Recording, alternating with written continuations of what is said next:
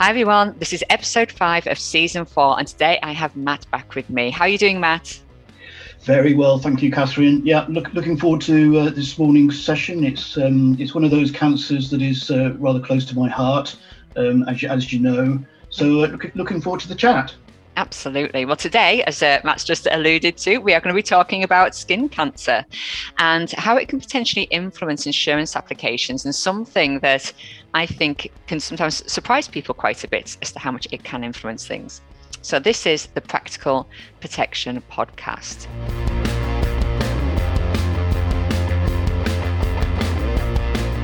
So getting straight into some statistics, Matt. I know some of us like statistics, different things like that.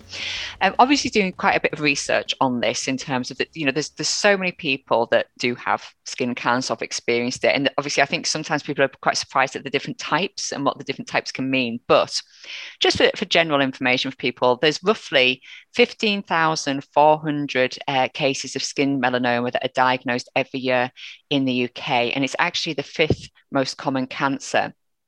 One of the things that I found quite surprising, actually, when I was um, sorry, looking more sp- specifically for the statistics, was that the amount of people that have been diagnosed with skin cancer has, in a sense, grown more than any other cancer in the last decade. So it is something that is becoming, it, it's it's kind of like spiraling a little bit in terms of getting it. Um, and I think it's really quite apt at the moment, obviously, especially seen as though obviously today in, in Filey there's absolutely no sunshine. It's awful, but it's been really, really sunny, and I've been taking my kids to like a cricket um, club every day, and yep. um, yeah, they absolutely love it. and um, and obviously straight away I have to obviously do the suntan lotions, and with my nine-year-old I've said to him, you know, I've, I've said to both of them, my nine and seven-year-old, right, you must suntan lotion yourself midday at least. And um, and they'll come back, and obviously my nine-year-old, who's who's a very, very good boy, obviously, it's just like, I have done it. It's very proud of himself. I have done it, and I've done it like this, and I did it here. And when the person told me to, I did it straight away. And my seven-year-old just kind of pulls a face at me and sticks his tongue out. And I'm like, did you do it? And he's like, nah. And, you know, obviously it's very boring for a seven-year-old to do suntan lotion. So I've had to do the threat of, if you don't do it, and if, if your older brother tells me that you haven't done it, then you don't get to go again, um, which feels terrible. But But it does feel like, but obviously it worked, because last time he did do it, he did do it, I think, almost around the time they were due to come home, which was slightly out of timing. But I thought, no, it's okay. He's yeah, yeah, actually, absolutely. He's done it. You know, I've, I can't have a go at him for that. Yeah. I'd say as well, the worst thing for, for me in terms of um, getting suntan lotion is my mum. My mum is absolutely atrocious for it. I'll say it, and she burns. And I'm just like, have you put suntan lotion on? And again, she just kind of like grumbles at me, growls a little bit at the fact that I'm trying to get her to do it. And and every now and then I'll just kind of sneak up behind her and put some on her back and like force her to have it on, on like the top of her shoulders and everything. Um, but yeah, I'll say she's, she's the biggest whiner, I have to say, my mum, when it comes to the suntan lotions. Um, but also in terms of what's quite apt, um, is there was somebody that was, it was recently, it went onto the B B C. There was a gentleman, um, and I believe he's an ex-footballer. I don't know football much, so apologies if I'm going to mention someone's name who's like some kind of like a football god, and I just have no idea. Um, but a person called Mark Lawrenson, who used to be a former Liverpool defender. And he was on um, the B B C speaking recently, and a G P happened to be Uh, watching and emailed into the B B C and said, look, I know you don't know who I am, but please pass on this message. I think that guy might have skin cancer. He should really get it checked out. And luckily, you know, the guy listened, and when it got checked out, and it, it was in fact skin cancer. So obviously absolutely amazing that, you know, things like this are happening. But also as well, I think the story was that this guy had been kind of like, well, I think he's in his sixties, and he'd been kind of like, well, it's just a little bit of a blemish. It's just, you know, my skin, I'm just getting a bit older. It's just changing a little bit. It's nothing, you know, it's just one of those things where, but actually it was a case of, no, we really do need to keep an eye on these things. Um, it's possibly quite easy for people to, to overlook it in some ways, maybe. Yeah, it's, it, you, you've touched on a number of things there. I mean, I, I would also add, and uh, without wanting to get everybody Uh, very scared, especially especially those uh, runners in the world, um, and I can see your pupils dilating, Catherine, as I mm. say that, with uh, with Alan, obviously. Yes. Um, football players and so on and so forth. There is another very, very famous case um, of a, a chap called, who I'm sure you will know the name, although I know you're a very young person, Bob, called Bob Marley. Yes. The famous Jama- Jamaican reggae star, and um, he actually died of skin cancer. Oh, wow. And it initially um, presented itself as a um, black lesion underneath his toenail. Oh. Bear in mind the chap is of colour anyway. Yeah. Um, and he put it down to um, uh, a football injury, you know, kicking the ball in the wrong yeah. way, which, which jarred his nail. And um, either which way, he he had it checked out rather scarily, but they didn't treat it. And right. eventually it spread and killed him at the oh. tender age of thirty-six. Oh, wow, my age. So, so um, you know, it, it's it, anything that's unusual, even yes. though I think somebody might easily say, oh, it's down to this or down to that, it is worth getting checked out. I know Marley did, but either which way, um, it's important to get these uh, unusual blemishes, in, mm. in Mark Lawrenson's case, um, or changes in colour, rashes, just get them, give them the once over. Yes. Um, G Ps, uh, and obviously if the G P was concerned, they would refer it to a consultant dermatologist, but you know, don't don't take these things um, lightly at all. Uh, I think that's really important. And as well, like you say about the fingernail thing, because I mean, obviously I've had it before where I've ended up with like, you know, be kind of like a bit of a blood or a bruise spot underneath a fingernail. And I, I don't think people, I mean, I certainly don't think of cancer underneath the, so I, you know, I, I wouldn't think of that if I saw something under my fingernail. But again, I, when I was doing the research, I saw something about, I think it was on like This Morning with Philip Schofield, that they'd mentioned, they were saying something and the, the presenters were shocked about the fact of actually, you know, something under your fingernail could actually be a sign of it as well. So that's a really good one to to bring yeah. up. And um, I have to say, if these, things clear, if these things clear up quickly, yeah, don't concern yourself. But if, if you know, Stays. you have bruised your foot or whatever, and it lingers, yeah. always worth five minutes with your G P. Absolutely. G Ps generally pretty experienced these days in looking at these things. Absolutely. I was going to say as well, um, another sorry helpful tip, and I'm sure my beautician, I like to go for facials every now and then, and she's yeah. always saying that people, you know, even if it's sunny in, the, sorry, even if it's cloudy in the U K, no matter what, you should have some kind of suntan lotion on when you're going outside. Um, and uh, and I do think that's something a lot of us probably don't do, which yep. really we should do. Okay. No, so, sorry, sorry, sorry, Catherine. On this, on that particular note about looking after yourself and, and wearing suntan lotion, I would I would completely and utterly agree. And I said earlier earlier, um, earlier on in the session that um, this was quite personal skin cancer to me, and um, my brother uh, was diagnosed with uh, malignant melanoma. Um, yep. He was thirty-two. Um, on the side, lower lower side of his trunk, main main part of his body, okay. um, and then uh, sadly died at thirty-eight of um, of of skin cancer. It metastasized everywhere, um, and uh, he, he, when when he entered into hospital, um, he only lasted about a week. I'm so sorry. Um, now, you know, of course, you, what, what one does with that is say, well, how on earth did he get skin cancer? And so on and so forth, but the family put it down to maybe that my mum and dad, when they were um, in their twenties, um, my dad moved over to, well, the family, the three of them moved over to Singapore, right? Because uh, he was with the civil service, and um, you know, Chris probably would have got burnt. We're talking here in the nineteen fifties. Mm.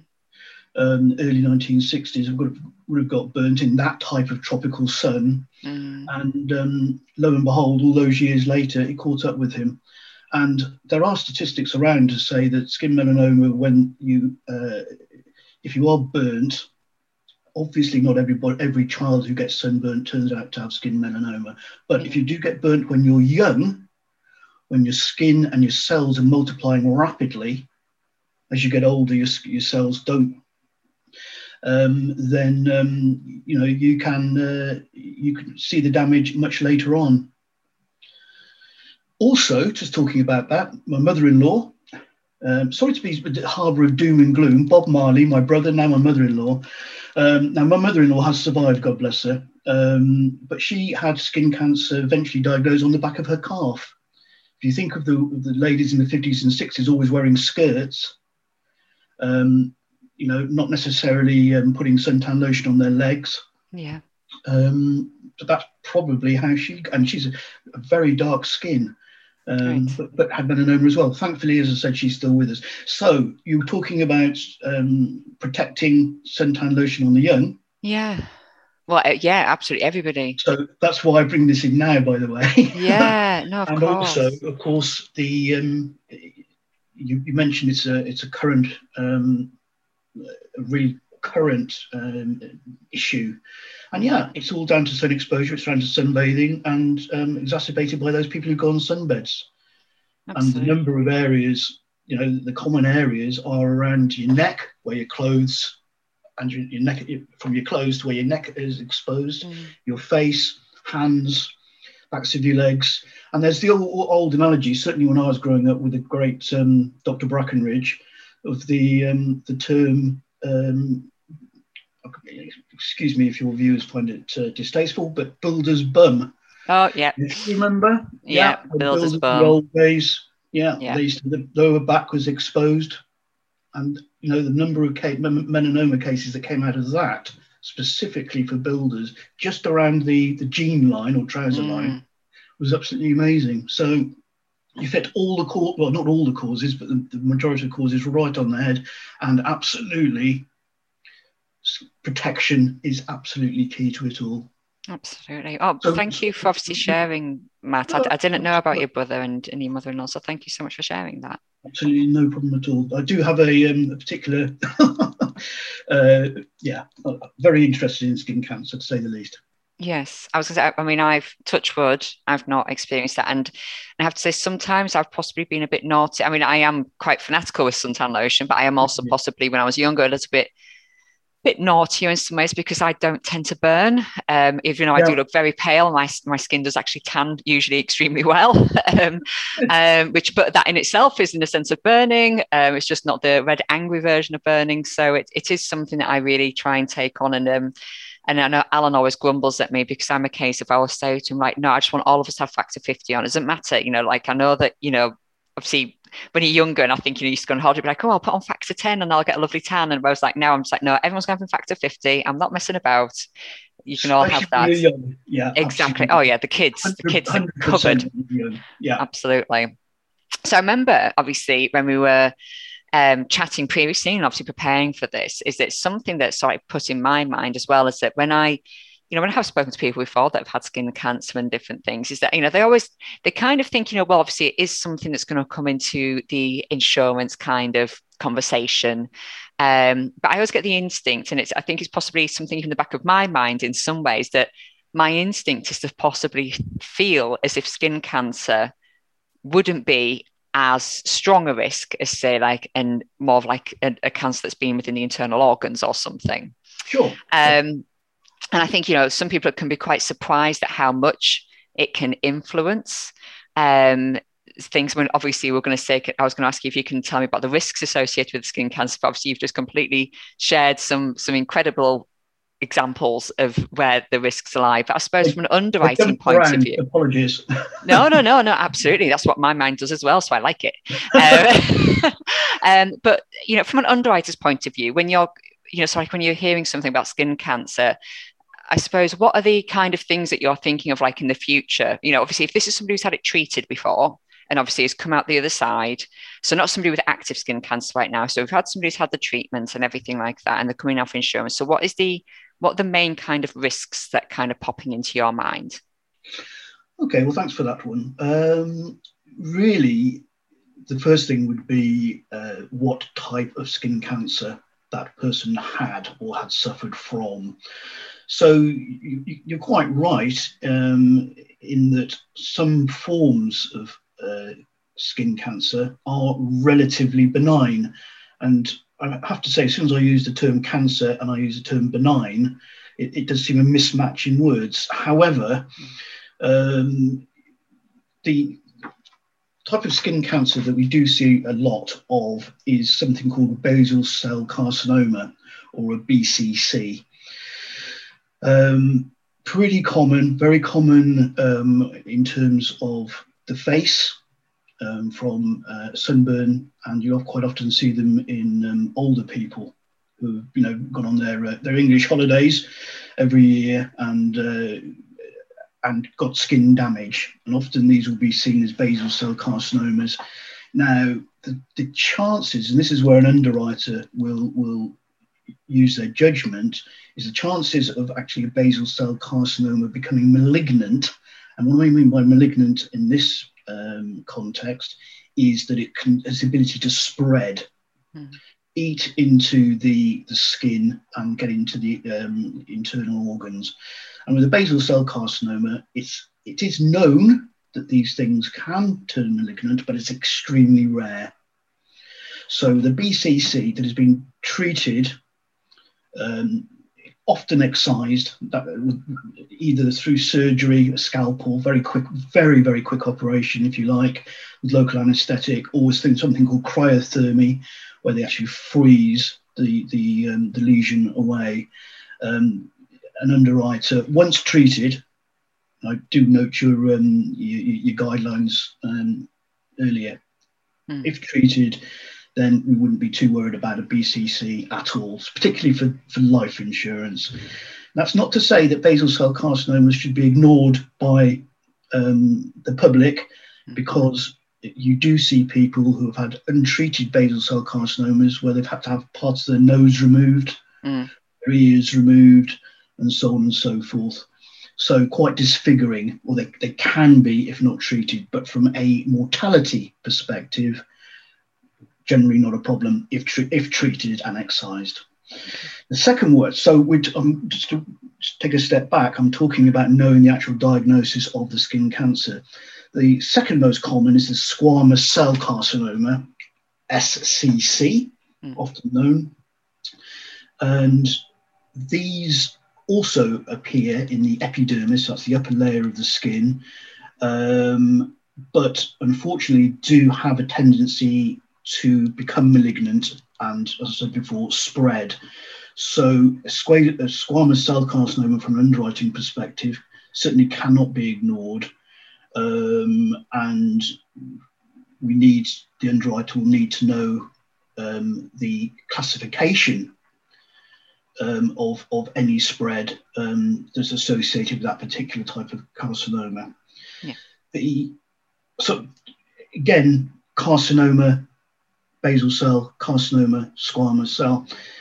Of course, the most concerning diagnosis from an underwriting perspective, and obviously a member of the public as well, is the melanoma, malignant melanoma. And this Uh, type of skin cancer does have a very high um, level of, of uh, penetrating through the skin um, and into, into um, other organs eventually. So malignant melanoma is certainly the worst, and certainly that's the one my brother suffered from, and also the one that my mother-in-law suffered from, malignant melanoma. So, and from an underwriting perspective, the diagnosis is obviously very important. Um, if the diagnosis was in the last five years, and that, this is my this is my comment is a generality, but in the last five years, then the underwriter is likely to ask, certainly for the basal cell carcinoma and squamous cell carcinoma, for a report from the G P, mm-hmm. which hopefully will have the confirmation of that diagnosis on there. Basal cell, as I say, would be very rare that there would be any problems. Squamous cell, rare, but, but a definite level of problems. And melanoma, then, um, even at the lowest levels, you're looking at a postponement period from the from the date of the, let's say, in this was its lowest stages, um, excision. Mm. It was relatively superficial. Um, In the other terms, from an underwriting perspective, it's obviously the date, the date of diagnosis, stroke, the date of the uh, cessation, the ending of the actual treatment that was required. And you'll see this with all cancers, which we've, you know, you and I've discussed before, that um, it's really much the uh, it's the date of the end of the treatment, because if you have to go into things like chemotherapy, mm-hmm. chemotherapy can last for quite a, a, a relatively long time. And it's the date when you, when you finalise that, that underwriters will start counting up the years um, and months, years generally, um, that they will take into account. So does does that help in terms of what underwriters will look for? Yeah. Let's say diagnosis is the key, because then it, that sets an expectation of the, the level that impacts on, on life expectancy. No, absolutely. That helps. I think the next thing I was going to ask is sort of like what are the main differences between the main types, but I think just sort of in a sense to summarize, make sure I've obviously picked it all up in the right way. Sure. So you'd have like the malignant malignant melanomas, and they're the ones that are more likely to spread and, and probably seen as the more serious. I mean, obviously all cancer is serious, but that one is the one where it's, we need to sort of like be really getting on top of that soonish kind of situation. You then have your non-malignant melanomas, which would be your basal cell carcinoma and your squamous cell carcinoma. So the, the basal cell carcinoma is the one that's in a sense probably going to be the one that has the, the least risk associated to it. But again, it is cancer. So I'm not saying it isn't risky, but just saying that's the one that's probably considered to be in a sense the lighter of the three that we could potentially be having. Yeah. And then you would have the squamous cell, which is kind of like in the middle of the two, which is in the sense of it's still not, it's not necessarily malignant at first, um, but it does have that possibly a slightly higher potential in the basal cell to to start potentially spreading. Um, The, are there any other types of skin cancers that we would be potentially hear about? Because I know these are kind of like the main ones. There are other types, um, but those are the three most general. I mean, the one that I would come across not very often, to, to be absolutely fair, is something called um, a Merkel cell carcinoma, which, if we can just get away from the carcinoma, because I, I think it is pretty, pretty um, confusing to people, to be honest with you. This is a very aggressive form of melanoma. Okay. So if you see that, uh, sorry, if an underwriter sees that, then they will be, you know, the red flags will certainly be flying. Okay. You get you get all types of, um, I would call them interesting, uh, mm-hmm. very interesting in fact, benign dysplasia, um, dysplastic syndrome, mm. uh, where people are covered in moles. Yes. And um, effectively, there is a chance that some of those moles can turn malignant, um, and and depending on what type of syndrome it is, it has to be said, and there are a good number. Um, a dermatologist, a, a, a member of the public should always see a dermatologist and get regular follow-ups. And what certainly I've seen them in, in um, uh, G P notes and so on and so forth. Um, a dermatologist will actually take photographs, yes, of the moles, a, a selection of moles, and see if they've, compare them on a computer to see if they've changed, because there are so many, it's sometimes quite difficult to uh, to catch. Um, so there are, are other other forms certainly, but the uh, and it's it's in, if somebody does have one of those forms, it's contact um, their specialist I F A, likelihood cells, who can then get to the bottom of the, the of the challenge and and talk to the underwriters at the various offices. So those are the three main ones. And I have, you know, over forty odd years, it's pretty rare to see Merkel, mm. um, but you certainly do see the um, benign dysplastic syndromes come up now and again, but they're not common. Okay, I think one of the things that I find quite useful, so like if I was to come across something like that and it's a name that I'm not, like it's not the one I'm massively familiar with. Um, I go onto Google and I put yep. it in, and if possible, straight away, if there's something to do with the N H S, you know, straight away, look at that one. That's going to be a really good place um, for, for you to find out some of the core information that you need. You can obviously as well, a really good place is looking at charities. Um, sometimes quite hard sometimes to figure out which charities and maybe absolutely legitimate information that you're getting from, because obviously as with anything with the the information that you have out there, it's it's you just don't know, it's sort of like who's saying the right thing. You know, I certainly wouldn't go necessarily by Wikipedia, even though it's really useful. um, you know, I wouldn't want to use that as sort of the this absolute, but try and make sure as well, especially for people listening, um probably going to be U K advisors, try and make sure that you look at like a U K based charity, um just so you can make sure as to sort of like as well understanding what the treatment might be here, so you can get really useful information. I, I sometimes find incredibly useful information, especially maybe within like um, American um, charities or uh, different things if I'm looking stuff up, but then obviously their treatments might sometimes be a little bit different, the way that the procedures would be done, um, or like the timeframes in which procedures would be done potentially. Um, so it's, it's, it's just useful anyway, if you can do that. Um, We've spoken about things like the cancer before. Obviously, we spoke previously about the bowel cancer and a few things. And we've spoken about that terminology of the staging and the grading. So a bit of a, a quick recap. We've obviously got stage zero is that the cancer is pretty much stayed where it is. Stage one and two, it started to spread a little bit. Stage three, it started to go in towards the lymph nodes. And stage four is that it has gone into the lymph nodes and it has metastasized elsewhere. And I think that's probably, like we were saying before, you know, like the whole thing of like, you know, skin cancer possibly underneath your fingernail or or it's a mole. I think people probably, you know, I think a lot of us would think of it as like, well, that's it. It's it's a mole, but they wouldn't necessarily think about what's going on and like what's spreading from that mole elsewhere and how that could actually end up, you know, some of those cells could go somewhere else. And then you've just, you've got then something much, much more intense internally. Um It, it may be, it may not be the case, but is there any particular kind of area of the body where if you were to get skin cancer in that place, that it's it's sort of like maybe more dangerous in terms of like the metastasizing or anything? Yeah, it's, it's, it's, it's, that's a very, very good question. Um, and the uh, high level answer, because all, you know, it's, any form of cancer is about catching it as early as possible. Yeah. And I think that that'll be um, well known to, to, to all our Uh, all our listeners, um, but with um, with skin cancer, um, as I said, at a high level, if the if the lesion is on your trunk, mm. then there tends to be or can be a worse prognosis than if it was an, on an arm or a leg. Okay, that is because the uh, lesion and any metastasise doesn't have far enough to travel. Yeah, to a major organ like your liver. For, as an example, um, if, you know, in my brother's case, the lesion was probably, in terms of duration from the area on his trunk to his liver, was was, was very, very small. Mm. If he'd have had it on his foot, you can see that the, the I'm using yeah. these as examples, by the way, but if it's on his foot, it'd have an awful lot uh, longer to travel. Yeah. So trunk lesions tend to be, or can be, more serious than ones on the arms and the legs. Okay.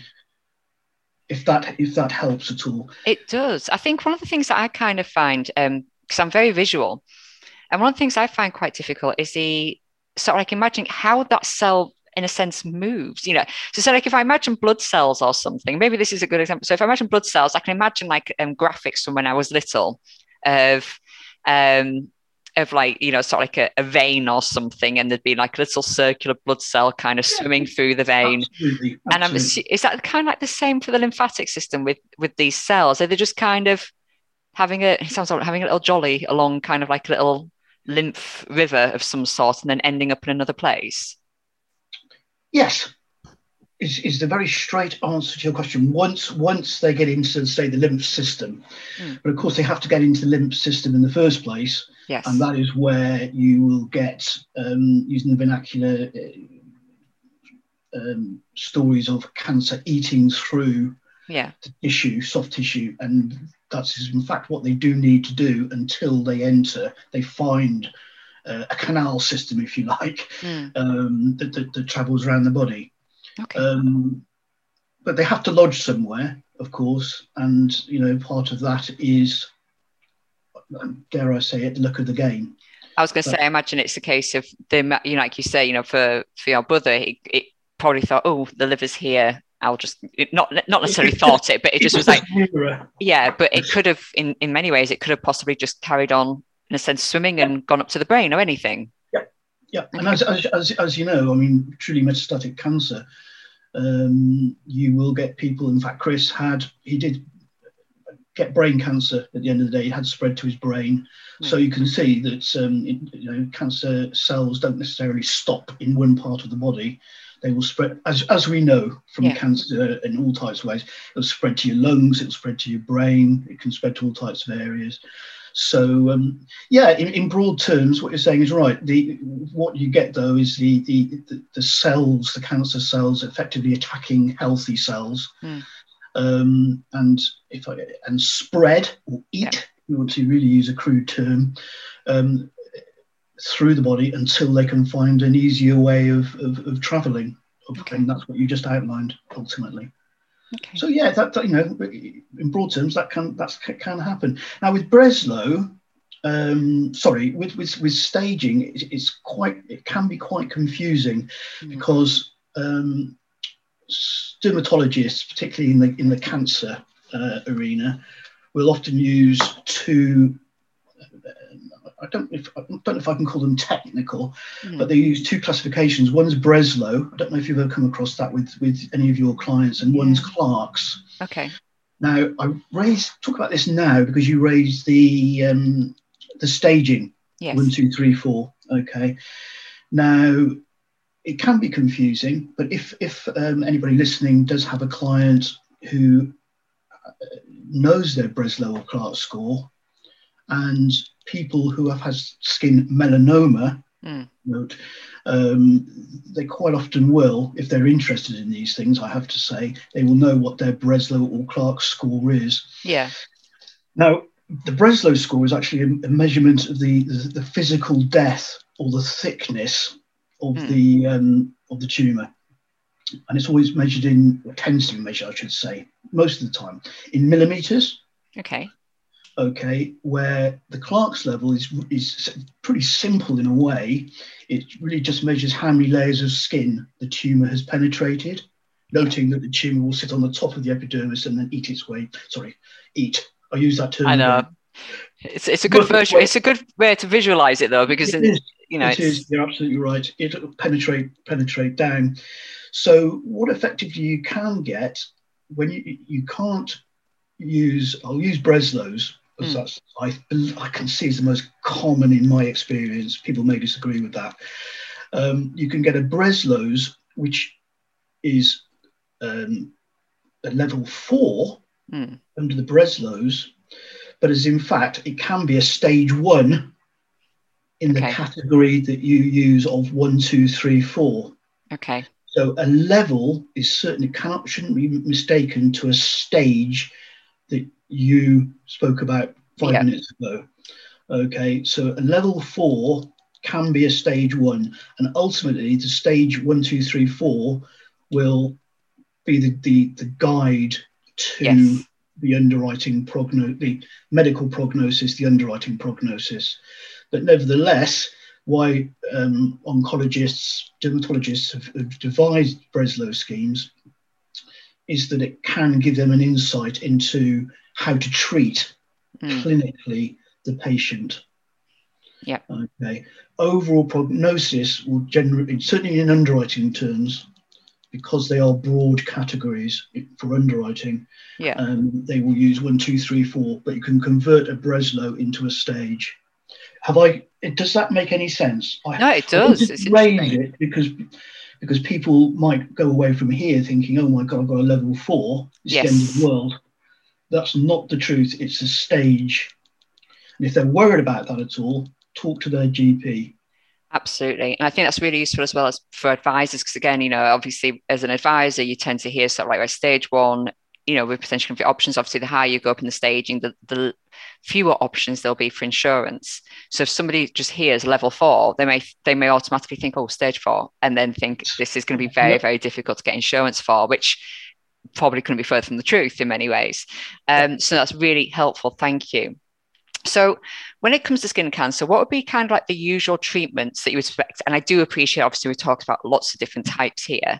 Um, but what are the kinds of treatment levels where you think like an underwriter is going to like sit up a bit more and go, hello there, that's something that probably indicates this cancer was a, a bit of a strong one? Yeah, no, absolutely.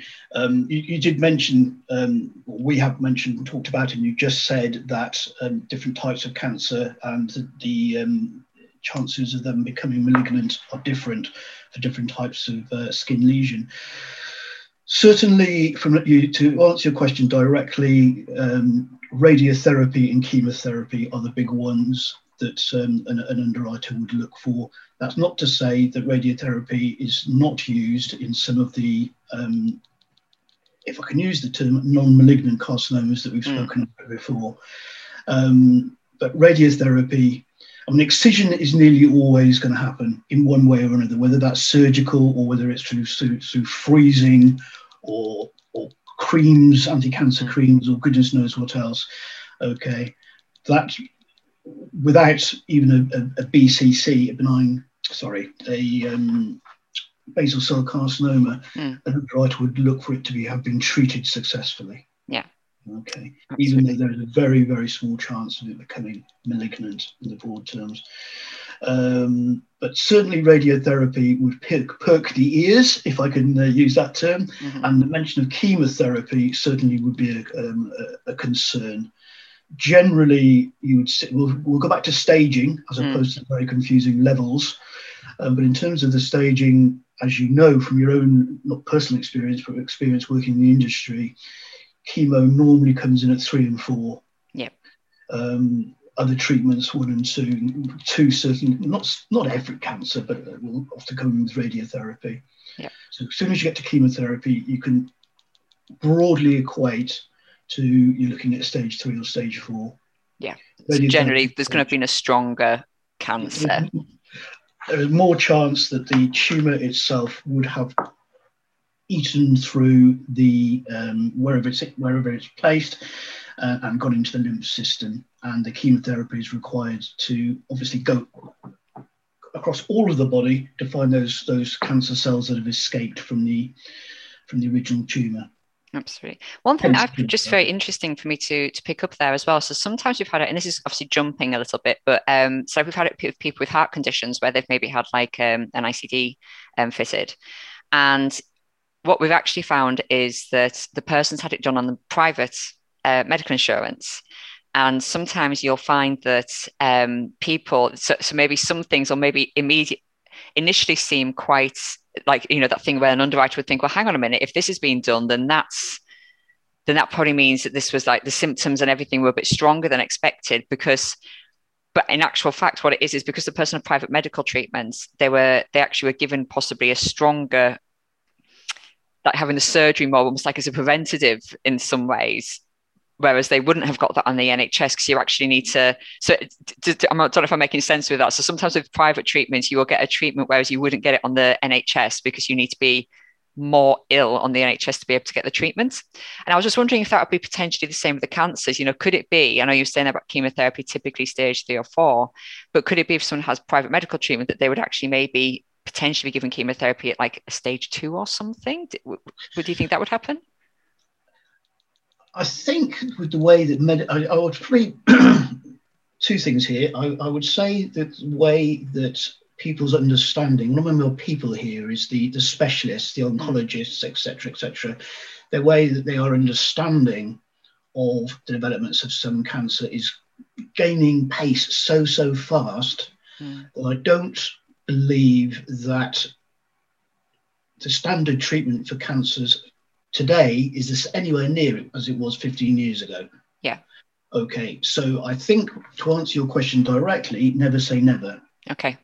No, I, I thought that well, might be the case, but I just thought if there was anything that stood out. I mean, it's it's a good point because I think you can draw the analogy across a lot yeah. of medical conditions, a lot of medical conditions, and it's where the underwriter needs to keep up to speed with modern treatment. Also, you know, talk to the client um, and, and and better understand, well, I didn't really have any symptoms, but my doctor said it was worse. Yes. And and rather than just take it as read, or they're, they're underestimating their, their condition, look into it a little bit more, ask some more questions. Um, don't take it as read. Yeah. Um, and I think as an advisor, there are some insurers out there who will look into it a little bit more and some insurers who won't bother. No, absolutely. Okay, so coming towards the end of the podcast, so I've got a case study um, for us all to, to listen to, if that's okay. So this is somebody um, that we arranged the policy for. It started about a month ago. Um, so sorry, just at the beginning of summer um, in twenty twenty-one. Um, with this person, they were in their early forties, they were a non-smoker, and they had what was known as atypical mole syndrome. So probably something that you've uh, touched on a little bit earlier there, Matt. Um, yeah. So atypical mole syndrome. So it was somebody who obviously had, would, would develop moles, and they'd had uh, two of the moles had been identified as early stage skin cancer. So the malignant uh, melanomas, uh, the last one had been about three years ago, and the, there were other moles, but they were all non-cancerous. So The treatment had been sort of like just a need for surgical removal, so the excisions. There'd been no need for the chemotherapy or radiotherapy. And what was interesting with this, and it's kind of like one of those things of saying for advisors, you know, make sure that you do really shop around, is that we've got such a mix of decisions and indications from this. So this was all starting, um, you know, let's say it was it started at the beginning of the, so probably, you know, a couple of months before we started obviously doing all the research and everything. And at the time, uh, you know, we had a number of different decisions because it was still kind of where there was a lot of COVID restrictions and insurers. Yeah, um, yeah. So we were getting, you know, they were getting some saying, well, we could maybe do this, but the rating is just higher than what we're able to do at the moment, which, you know, was happening with quite a lot of people at the time. But regardless of that, And and also just saying to them, right, well, when you can actually do it, what's going to be available? Um, we were getting a mix. So we were seeing so per, some per mil ratings, which is something that um, I think we've um, I've discussed before. And if anybody hasn't, if you listen to the Life Insurance Masterclass with Alan Knowles, that was done in an earlier season, he goes into that and explains it in far more detail than I can. Um, and then we also had, we did have somebody that would indicated one hundred percent. So that's, I always think it's really strange sometimes how you can go from some insurers say decline, some say per mils, and then another person says one hundred percent premium increase. But then ultimately that person did decline when they were seeing the medical information. Um, but obviously we're still con- continuing on and still chatting with, with other people as well. And we did end up actually getting them the insurance with a fifty percent increase on the premiums. So, um, you know, we've gone from per mils to one hundred percent. To a fifty percent, and the fifty percent was the one that actually went ahead. So around about so about four hundred fifty thousand pounds of decreasing life in cover over twenty-nine years was just under forty pounds per month for this person, um, which I think was a, a really good um, outcome considering what a lot of insurers were, were suggesting. But something that really stood out for us with this um, was the fact that obviously there was the for critical illness cover, it was declines everywhere. And it comes back to that thing of me and sort of like my mindset is sort of like saying, well, in a sense, why, you know, why, you know, if somebody's had this and, and obviously they, I mean, obviously this is possibly where you can teach me something, Matt, you know, very much so, um, you know, could we not give somebody in that situation critical illness cover, but maybe with a cancer exclusion? And I know cancer is a massive exclusion, but it doesn't stop this person having the risk of a heart attack or a stroke, of developing Parkinson's, of, you know, so many of the things that are covered by these policies. I think it'd be interesting to know in a sense, and I know that obviously you're not, you can't speak for every insurer or every underwriting development team and philosophy sort of like setup and maker, but is there any sort of particular glaring reason why we couldn't do that? Well, I, I have to say my view is that I don't see why a cancer exclusion could not be made available. Hmm. Um, I can't ultimately um, give you a, even a technical view. I mean, you know, as you know, te- underwriting is a, is a mixture of technical, uh, medical, and all, and all types of risk, um, and also commercial factors as well. Uh, there are commercial overplays um, around, and that's potentially, I think, would explain why you've got declines and plus fifties. Mm. Um, but in terms of the actual exclusion, then particularly as there's been no uh, radiotherapy, mm-hmm. which of course can cause tumours in its own right, particularly if it was done a while ago and when they weren't quite as uh, rigorous with their with their radiotherapy as they are today, um, then chemotherapy as well potentially. But without those two, Um, then I can't really see the reason why they sh- they shouldn't um, or somebody should not provide an exclusion, unless they're saying that um, there is a potential risk in the future for radiotherapy and yeah. chemotherapy, and that therefore um, you know that they, they can't provide cover. But I think I'm going round in circles a little bit and uh, almost talking aloud. But I would have said, I can't see why not. Did did um, the team um, dig a little bit further into why cancer couldn't be given? Um, no. Chris Glass, okay, no, I'm not sure. It's, it's one of those things of, you know, you, you do ask, but, you know, then sometimes you do get just a hard and fast no. I mean, we can do specialist critical illness cover, yeah. um, which is is is fine. And, we, you know, we can potentially do that. Um, But, you know, it, it's just that kind of thing that sometimes pops in my head sometimes. And I do, you know, there is obviously that other argument as well of sort of, you know, is it actually fair to, yeah. to put an exclusion on a policy? But a big thing that I always go back to is that, for me, the only fair option is to give choice. Yes. So to give people the choice to say, well, you can't have it, but if you do want it, you can have it with an exclusion. It's, you know, is it better for them to walk away with a cancer exclusion on a policy than to walk away with no critical illness cover at all? Yeah. And I think that's the, but I do appreciate the comment, obviously, the fact that they may need, you know, chemotherapy, radiotherapy in the future. The only thing I, that again, a, a potential counter argument to it would be that, you know, this person is obviously very aware that they have this condition. If they develop a mole or a mole changes, they're immediately to their G P and possibly a far, far less risk of than a lot of people who may just ignore something like that because they are so heightened to watching for skin changes. Um, so it's it's it's an interesting one. I'm sure that there's I'm sure there's plenty of potentially underwriters or different, like you said, technical people out there who are a mix of possibly thinking, hmm, well, maybe she has a point, or maybe no, not having that kind of thing. You know, I think yeah, there's a. It's one of those cases where I would I would like to know the I would love to better understand the yeah. thinking. Um, it is, and that's exactly why you raised the question, of course. Yeah. Um, it does seem, on the face of it, it seems harsh. On the face of it, it sounds as though it needs um, a better discussion. Absolutely. Well, hopefully we'll get there. It'll be an extra thing to add to my uh, access to insurance queries. Uh, um, so just to sort of round up the, the podcast then. Um, so when I was doing this research, I was looking quite a bit at the British Skin Foundation.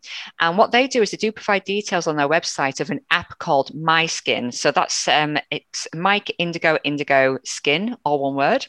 And you can download that and it can give you guidance on what to do in terms of like taking pictures of any changes to your skin, how to record it um and show, you know, so like it'll prompt you sort of like to also sort of like do it, let's check that area of the skin again type of thing in the picture.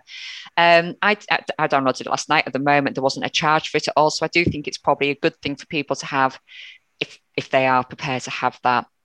Um, you can also as well order lots of um, skin cancer booklets for them. Again, I went on and sort of like ordered some for the team uh, last night. There was no no charge or anything, but again, you just you never know when that could might just be something that triggers in somebody's mind, I need to do this. And as we've said, skin cancer isn't just about having a mole on the skin. It, it is potentially life-threatening.